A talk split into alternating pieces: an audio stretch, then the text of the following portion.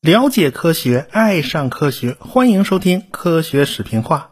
呃，广告坐在前面啊，还是推荐我的通俗医学史啊。上一个番外篇讲的是1918年的流感大流行啊，这场瘟疫可以算是黑死病大瘟疫以来最严重的一场传染病了，全球死了能有两千到五千万人啊，这还是保守估计啊。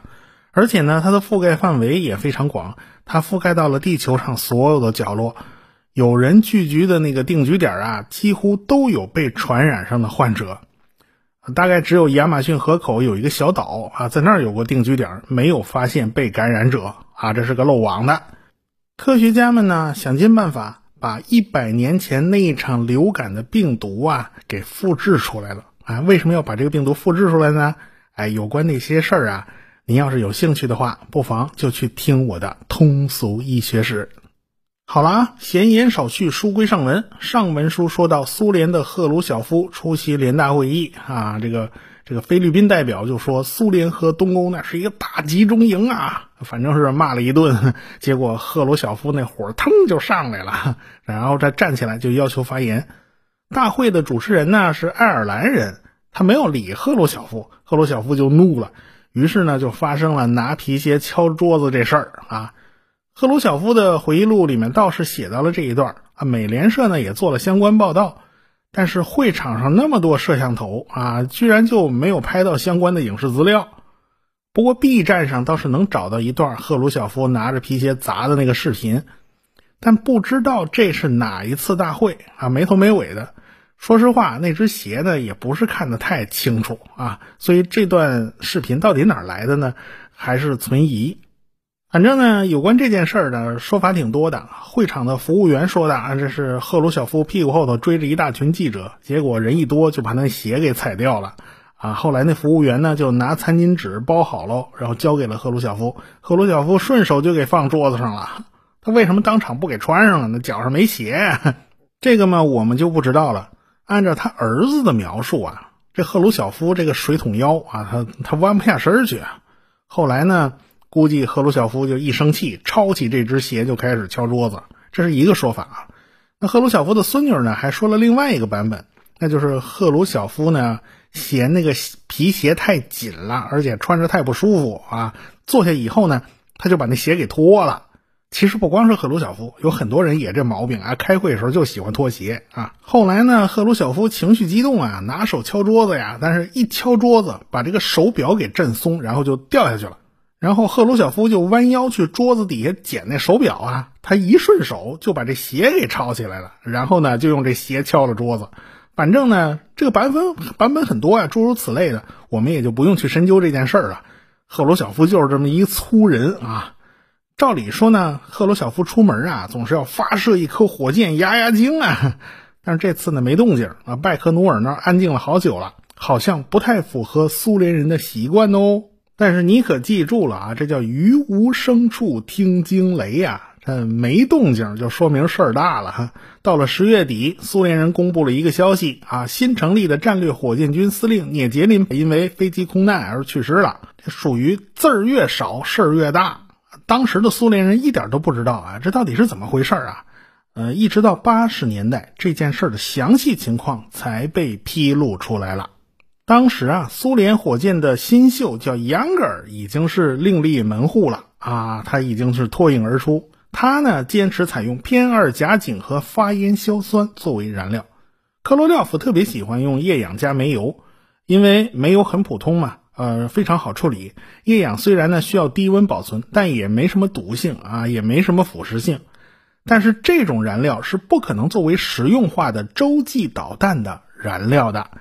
假如这莫斯科下了命令啊，马上给我把导弹打出去，那不行啊，这边还要手忙脚乱的往导弹里灌燃料啊，这个灌液氧、灌煤油，这麻烦事儿大了。嗯，那么能不能咱别这么麻烦呢？咱事先给它灌好了，然后就在那待命等着呢？这个液氧煤油火箭呢，它是根本做不到的，因为液氧会不断的挥发，而且呢，火箭的外壳它也会结冰，处理起来呢。它不是说不能处理，但是麻烦太多了。但是偏二甲肼和发烟硝酸组成的燃料呢，呃，是可以做到提前待命的，因为这俩呢是常温燃料，不需要低温保存，而且可以提前加注啊。你加注好了以后，就等着莫斯科下命令了啊。燃料加注进了导弹以后，可以待命三十天，因为呢，燃料是有剧烈的腐蚀性的。你想硝酸嘛，这腐蚀性很强啊，而且它还有毒性。那时间再长啊，对导弹呢是有腐蚀作用的，是有损伤的。呃，不过呢，三十天来讲也够用了。所以苏联当时特别着急，他就迫切希望你杨格尔领导的这个 R 十六导弹呢，能尽快完成研发和实验，然后投入到战备值班。杨格尔领导的乌克兰五八六特种设计局呢，他也在加班加点的工作呀。他也巴不得能早点打破科罗廖夫对于苏联火箭研发的这种垄断呢。这个 R 十六导弹呢，是一种两级火箭，长三十米，重一百四十吨，这射程是可以达到一点一万公里的。这是一个正经八百的洲际导弹。在乌斯基诺夫的协调下，这拜科努尔就专门修建了第四十一号发射工位啊。就专门是给这 R 十六导弹准备的。列宁格勒的地下发射井设计部门呢，已经开始动手设计这枚导弹的地下发射井了。因为真正实用的洲际导弹都是装在地下发射井里面的啊，你装的那个露天那不行的，那样容易被被人打呀。装到地下发射井里面，很多东西呢就是容易维护，也比较隐蔽，它不太容易被敌人发现。而且加固的地下发射井呢，也有足够的抗打击能力。啊，别人的核弹打过来以后，那个地上的肯定全完蛋啊！这只有加固的地下发射井里面那个导弹呢，还可能生存下来，还可能有那么一些还击的机会。所以呢，大家就盼呢，人家配套措施都开始做了呀，这盼星星盼月亮啊，就盼着杨根儿，你赶快把这个导弹给我搞出来。再说了，快要到十月革命节了。啊，这个聂杰林作为主管的军官呢，人家当然是希望，哎，咱们向十月革命节献礼啊！一九六零年的九月份，啊，运载着 R 十六导弹的火车就从乌克兰的蒂涅伯罗彼得罗夫斯克就开出来了，然后呢，就穿越乌克兰、俄罗斯，进入了中亚的哈萨克斯坦，这一路就开到了拜科努尔，这就已经开始准备试验了，进入了拜科努尔的厂房进行装配。这导弹呢，就在拜科努尔的厂房里面进行了一系列的测试，大家都在忙啊，一直忙到了十月二十号，到了二十一号的早上，这导弹就被拉出来了，然后慢慢拖到几公里外的四十一号发射工位，这发射时间呢就被定在了二十三号晚上十九点，哎，晚上七点钟。这个导弹其实呢本身不重。啊，因为火箭发动机的结构呢不复杂，重量不大。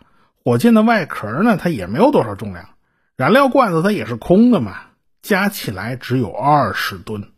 但是这枚二十吨的火箭要往里头灌一百二十吨的燃料进去，而且加的还是毒燃料啊，那东西都有毒的，这东西摆弄起来就相当的麻烦。就在做例行检查的时候，这个工程师发现。R 十六火箭的第一级高温隔热膜可能有问题，而且呢，气体发生器关断阀门的引爆管也已经报废了，这下可坏菜了。那怎么办呢？那十月二十三号晚上，这个试验委员会就召开了紧急会议。按照规章制度啊，你必须把导弹的燃料全部泄出来，然后才能进行全面的检查，啊，才能排除故障。但是你想想，这怎么可能啊？那燃料都是有毒的，你装进去就不容易了，你再泄出来，这往哪排呀？再说这时间也太紧张了，这领导决定啊，就给你一天时间，推迟到二十四号晚上要发。这一天时间无论如何是不够的，你倒腾那燃料都不带够的。所以呢，这个战略火箭军的司令聂杰林就决定违反操作规程。这个人胆子是真大呀！这导弹的燃料呢，就不要泄出来了，就这么带着燃料抢修。他就搬把凳子坐在离火箭只有二十米的地方，监督着大家干活。说实话，这真不是个好主意。这儿啊，太危险了。就在大家小心翼翼重新装起爆管的时候。啊，这火箭的第二级发生了电路短路。那偏二甲肼和发烟硝酸是好惹的吗？它俩要碰在一块儿，你不用点，它自己就能着起来啊！你还别说这电线短了路啊，你开错阀门都能烧。所以呢，这二级发动机啊，它就提前点了火啊！你这儿点火了，那还了得呀！这马上就把一级火箭的燃料箱给点着了。现场的人一看，哎呀妈呀，烧起来了！赶紧就往后退，往外跑啊！但是还没等他们跑远呢。那一级火箭就炸了，一百二十吨燃料啊！那炸起来真是不含糊，当场炸死几十个人，剩下的大火就开始烧啊！你想吧，这都是最优秀的航天工程师啊，就这么给一锅端了。那位聂杰林可是连尸骨都没找着，这是名副其实的就人间蒸发了呀！最后呢，划拉了半天，只找到一些金属的物品。比如说他军服上的纽扣啊，还有他挂的勋章啊，还有兜里的钥匙啊、硬币这些东西，他还能辨认，剩下的啥都认不出来了。爆炸引发了大火，所以周围好多军人身上都被烧焦了。那总设计师杨格呢，他本来也在跟前啊，他算是幸运，他真幸运。他当时他烟瘾犯了，他跑到几百米开外的地方啊，他那个掩体里边，他去抽烟去了，他算是躲过了一劫。即便如此，他跑那么老远，他身上还被烧伤了，可见那爆炸有多厉害。伤员们呢，赶快就被送到周边的城市的医院里面去医治啊。那周边的城市都挺老远呐，那拜科努尔周围挺荒的。后来呢，死在医院里面的人呢也不少。总之啊，这一次苏联的航天工业算是损失惨重，上至将军元帅，下到技术人员，死了能有一百多人。所以，这个总设计师杨格尔算是欲哭无泪啊，自己怎么向苏共中央交代呀？但是啊，哎，领导还挺善解人意啊，这个赫鲁晓夫没有怪罪他，因为杨格尔你拿别人换，他换不出来啊，啊，你只能让他继续研发 R 十六导弹。所以啊，没事别搞那献礼工程啊，这个你没事别去赶那个进度，你得按照科学的规律去来啊。所以苏联呢想为十月革命节献礼啊，结果玩砸了。这十月革命节嘛，就是苏联的国庆日啊，那是在十一月的七号。有很多人不知道怎么回事啊，就觉得奇怪，为什么在十一月份庆祝十月革命节？因为沙皇俄国一直采用的是儒略历，和通行的格里高利历那不太一样啊。按照儒略历，呃，那个发生十月革命那一天是十月二十五号。啊，按照格里高里历，也就是现在的公历，是十一月七号。后来苏联采用了现在通行的公历，啊，这个日期也就变成了十一月七号了。是啊，这个苏联人是玩砸了呀，但是有人玩成了呀。就在一九六零年的十一月五日，也就是十月革命节的前两天，中国仿制的苏联 R 二，也就是那枚幺零五九导弹试验成功啊。这叫不争馒头争口气！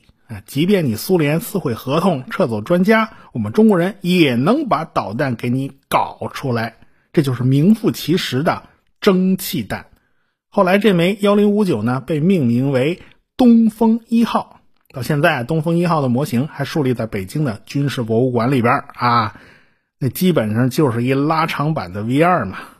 这呀，就是大国重器。东风快递的开山祖师爷哦，当然了，那个时代嘛，我们中国人只是初学乍练，比人家苏联人还差着一大截呢。苏联人的 R 十六导弹在一九六一年的一月份完成了第一次发射，但是中途出现了故障，本来打算打一万多公里的，结果呢，飞起来飞了五百公里，掉在了西伯利亚啊。后来呢，又经过了几次试验，啊，都不算成功。一直到一九六一年十月份才算试验成功。苏联当时能拿得出手的战略导弹啊，这个洲际导弹只有这一款啊，因为那个 R 七火箭呢，它实在是不务正业啊。发射卫星干的倒是挺欢的，但是真正当战略导弹值班它不行，所以只能靠这个 R 十六顶着啊。所以这个杨格尔这边闹炸了，呃，跟科罗廖夫那边呢关系不大。科罗廖夫倒是没有受影响。科罗廖夫他一直在搞太空船的返回实验。从一九六零年的十二月，科罗廖夫就用东方号火箭发射了两只狗到太空。这次的任务呢，外界一般呢叫做斯普特尼克六号，苏联内部代号呢叫东方一 K 三啊。这个火箭在飞行了二十四小时之后呢，呃，就需要开启返回过程嘛，也就是发动机该使反推制动，但是发动机开的时间长了点啊。这个太空飞船的返回舱啊。它是可以载入大气层的，但是呢，这个打歪了，它不会落在苏联的领土上。为了保密起见呢，就开了飞船的自毁，就炸毁了返回舱嘛。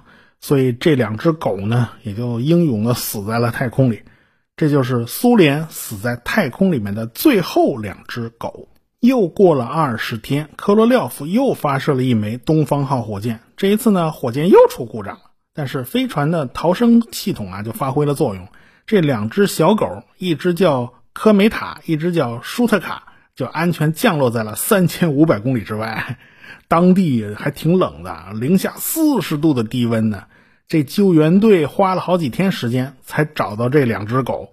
科罗廖夫做实验用的狗呢，都是普通的流浪狗啊。这两只狗的生生命力还真的是挺顽强的，你别说，这命还真硬啊。啊，这个花了好几天 才找着他们，他们俩还没冻死，没饿死，算是挺幸运的了。到了一九六一年的三月九号，科罗廖夫又发射了一枚东方号火箭，就带了一只狗和一个全副武装的假人。这假人还有一名字叫伊万伊万诺维奇啊，他身上装着各种各样的测量仪器，这肚子里面还装着八十只老鼠呢。他身上呢穿着全套的 SK 一航天服。啊，这不是 S K two 啊，这 S K 一啊，在太空里面飞行了一百零六分钟以后呢，这个飞船就开始返回大气层，然后在降到安全高度以后，这降落伞就打开了，假人呢被弹射座椅给弹出了太空舱，啊，然后自己打开降落伞自己降落，最后的结果呢还是挺圆满的，这假人呢就没摔坏啊，全虚全影的就回来了，那小狗呢？也跟着返回舱一起降落了，也是活蹦乱跳的，这个个活着都是。所以大家也能看得出来啊，苏联的载人航天计划，它是一步一步分步推进的，就从狗这种动物，逐渐就过渡到了假人，就是为真人上天做准备。苏联呢，从空军的飞行员里面选拔了一百五十四个合格的人选，然后呢，又让那个军医啊从中选了二十九个人。然后呢，有一个专门的委员会考核这些人，最后筛来筛去，筛到了二十个人。这些人都在莫斯科接受培训。科罗廖夫呢，也给了几个硬指标啊，就一层一层往下筛。首先是体重，你不能超过七十二公斤，也就是一百四十四斤呢。你身高不能高于一米七。苏联人那大高个是不少的呀，一米八的帅小伙子。呃，对不住啊，您当宇航员不合适啊？为啥呢？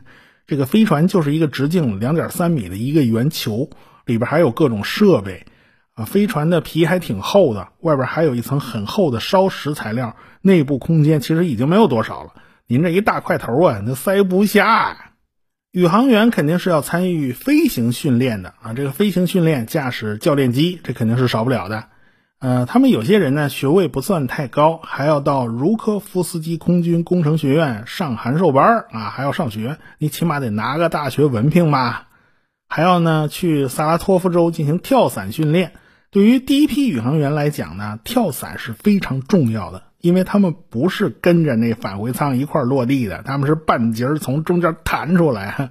当然了，航空医学部门还要对每个人进行极限测试，比如说把你放到离心机里面去转圈圈啊，看你能够承受多少过载啊，然后呢，把他们放到完全没有声音的专用实验室，看看他们是不是能忍受这种寂寞。有人他是忍受不了的，有些人呢，他忍受不了这种绝对的安静，因为呢，完全没有杂音，自己身上发出来的声音就变得非常非常明显，比如说心跳啊、呼吸啊。你都能听得非常非常清楚啊！时间长了，可能有人就受不了这种声音。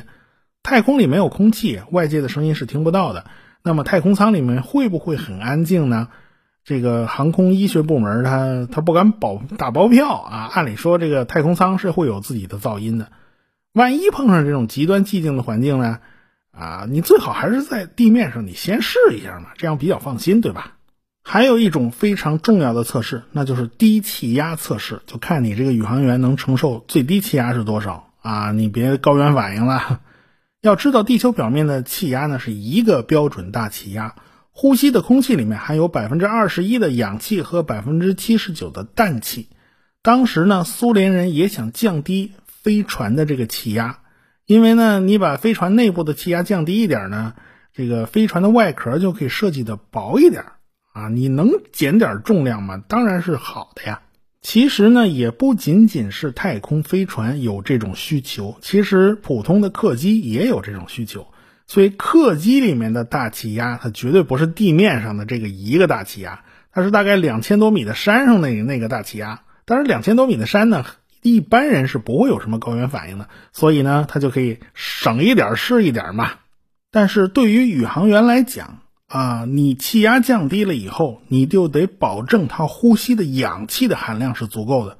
所以呢，苏联人就开始加大空气之中的含氧量。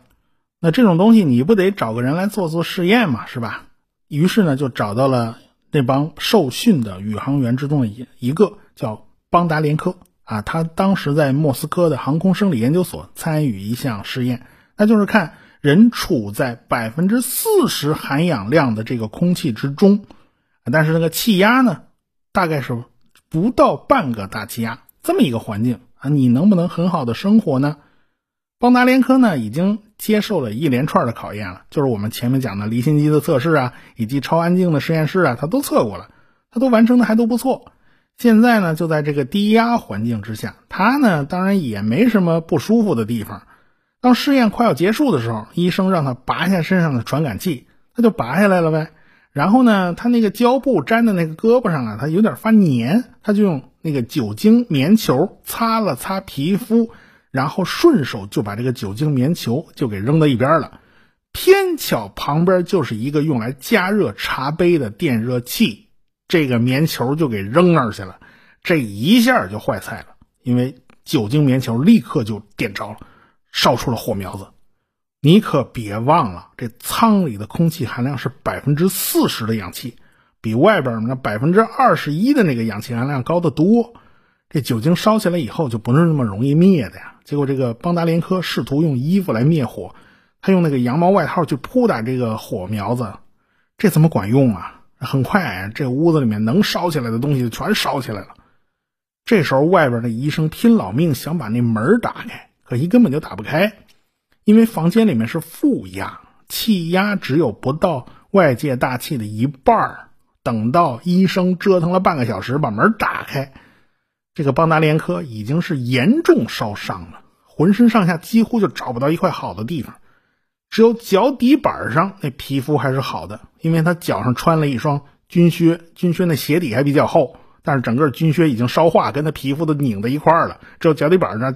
这地方皮还是好的，最后呢，抢救啊，要给他输液，要能扎针的地方也只有这儿了。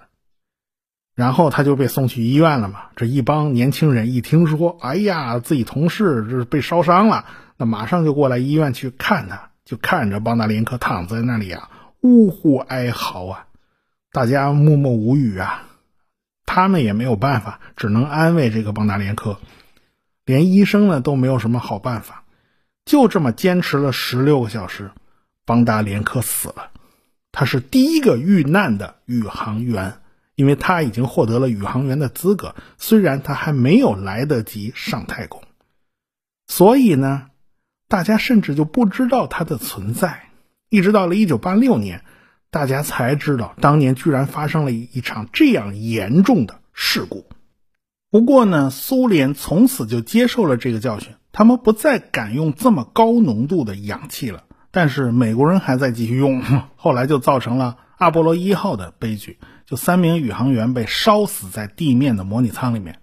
呃，碰到的问题呢还是一样的，就是因为舱内的气压太低，这门呢打不开。